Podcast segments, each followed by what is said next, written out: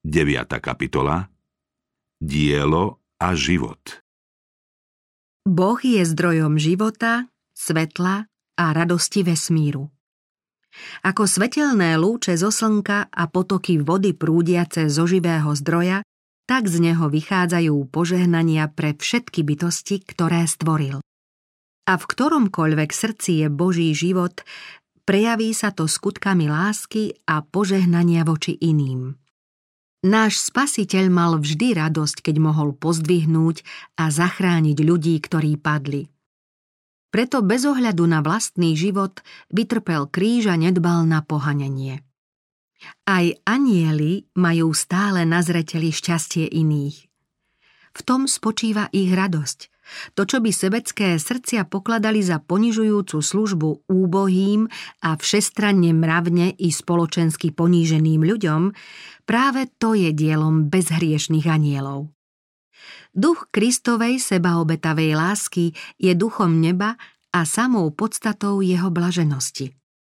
Kristovi nasledovníci budú vlastniť tohto ducha a konať toto dielo.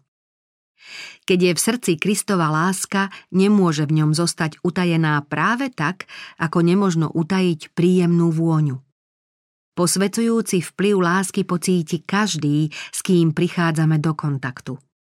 Kristov duch v srdci sa podobá prameňu na púšti, ktorý osviežuje smedných a v hinúcich prebúdza túžbu po vode života.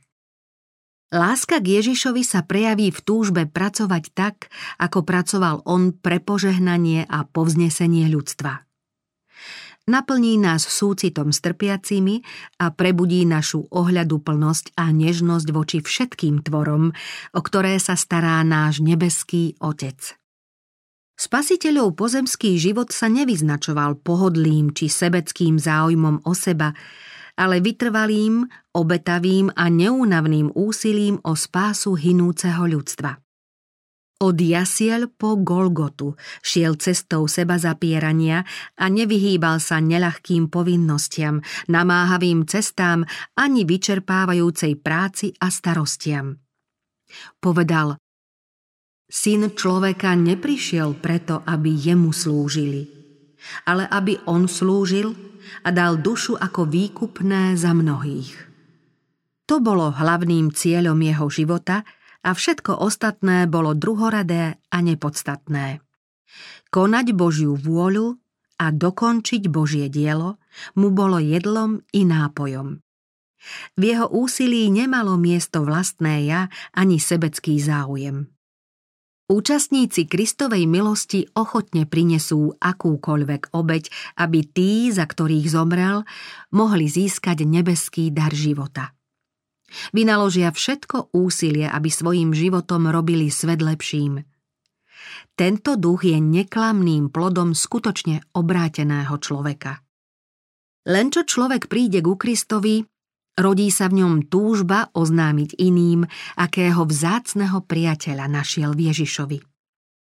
Vyslobodzujúca, zachraňujúca a posvecujúca pravda nemôže zostať zavretá v jeho srdci. Ak nosíme rúcho Kristovej spravodlivosti a tešíme sa z prítomnosti jeho ducha, nebudeme môcť mlčať. Ak sme okúsili a videli, že pán je dobrý, budeme mať o čom hovoriť. Budeme k nemu pozývať iných, ako keď Filip našiel spasiteľa. Vynasnažíme sa predstaviť im Kristov pôvab a neviditeľné skutočnosti budúceho sveta. Pocítime mocnú túžbu ísť Ježišovou cestou. Úprimne si budeme želať, aby ľudia okolo nás poznali Božieho baránka, ktorý sníma hriech sveta. Snahou byť na požehnanie iným odmení požehnaním nás samých. To bol Boží zámer, keď nás povolal spolupracovať na pláne vykúpenia. Boh poskytol ľuďom prednosť, aby sa mohli stať účastníkmi božskej prirodzenosti a sami mohli byť požehnaním svojim blížnym. To je najvyššia česť a najväčšia radosť, akú Boh môže dať. Ľudia takto zapojení do služby lásky sú svojmu stvoriteľovi najbližšie. Boh mohol zveriť posolstvo Evanielia i celé dielo služby lásky nebeským anielom. Na svoje zámery mohol použiť aj iné prostriedky.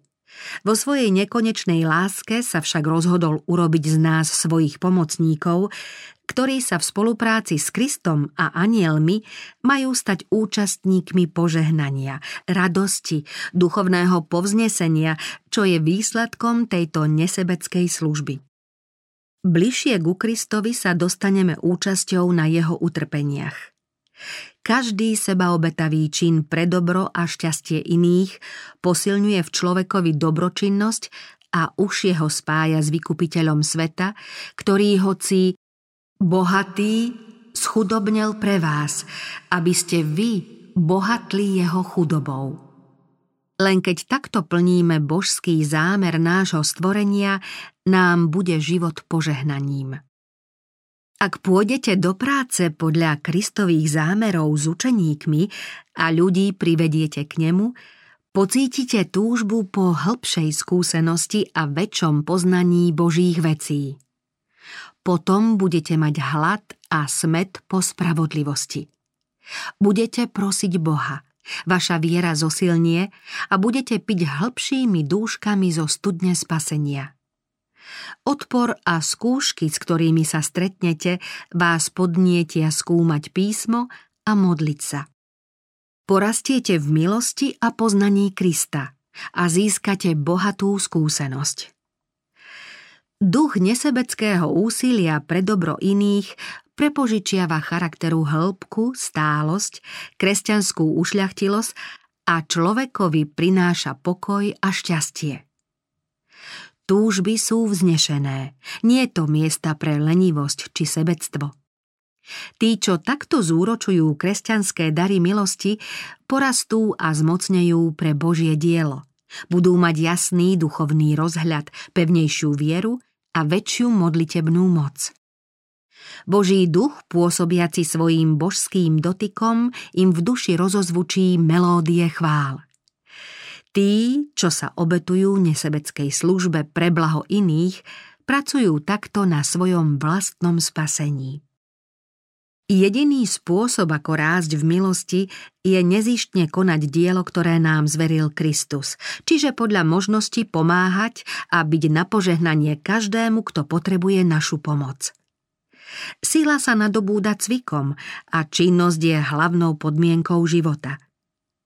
Kto si chce svoj kresťanský život zachovať len pasívnym príjmaním požehnaní plynúcich z darov milosti a nesnaží sa pre Krista nič urobiť, ten chce vlastne bezprácne jesť. V duchovnom živote, práve tak ako v telesnom, sa to však vždy končí úpadkom a smrťou. Človek, ktorý by nechal zaháľať svoje údy, čo skoro by ich už vôbec nemohol použiť. Ak kresťan neuplatňuje schopnosti, ktoré dostal od Boha, nielenže v Kristovi nerastie, ale stráca aj tú silu, čo ešte má. Kristova cirkev je Božím nástrojom záchrany ľudí. Jej poslaním je prinášať svetu evanielium, za čo sú zodpovední všetci kresťania. Každý má podľa svojich schopností a možností plniť spasiteľovo poslanie. Láska, ktorú nám zjavil Kristus, nás robí dlžníkmi všetkých, čo ho ešte nepoznajú. Svetlom od Boha máme svietiť nielen sebe, ale aj im. Keby si Kristovi nasledovníci uvedomovali svoju povinnosť, tisíce by ich zvestovali evanielium. Tí, čo by sa do diela nemohli zapojiť osobne, podporovali by ich svojimi prostriedkami, porozumením a modlitbami, lebo v záujme ľudí by sa malo vynakladať oveľa väčšie úsilie. Ak chceme konať Kristovo dielo, nemusíme opúšťať úzky okruh domova, ak nás k nemu viažu povinnosti. Toto dielo môžeme konať doma, v zbore a medzi tými, s ktorými sa stretávame. Spasiteľ strávil väčšiu časť svojho života na zemi medzi ľuďmi tak, že trpezlivo pracoval v tesárskej dielni v Nazarete. Slúžiaci anieli sprevádzali pána života, keď sa nepoznaný a bez pôct stýkal s rolníkmi a robotníkmi. Pri svojej remeselnej práci konal svoje poslanie práve tak verne, ako keď uzdravil chorého, alebo keď v Galilei kráčal po rozbúrených vlnách. Aj v tých najmenších povinnostiach, aj v najnižšom postavení života môžeme žiť a pracovať s Ježišom. Apoštol hovorí Bratia, nech každý zostáva pred Bohom v tom, v čom bol povolaný. Obchodník môže viesť svoj obchod tak, aby svojou poctivosťou oslávil pána. Ak je pravým nasledovníkom Krista, všetko, čo koná, bude ľuďom svedčiť o jeho náboženstve a zjavovať im Kristovho ducha.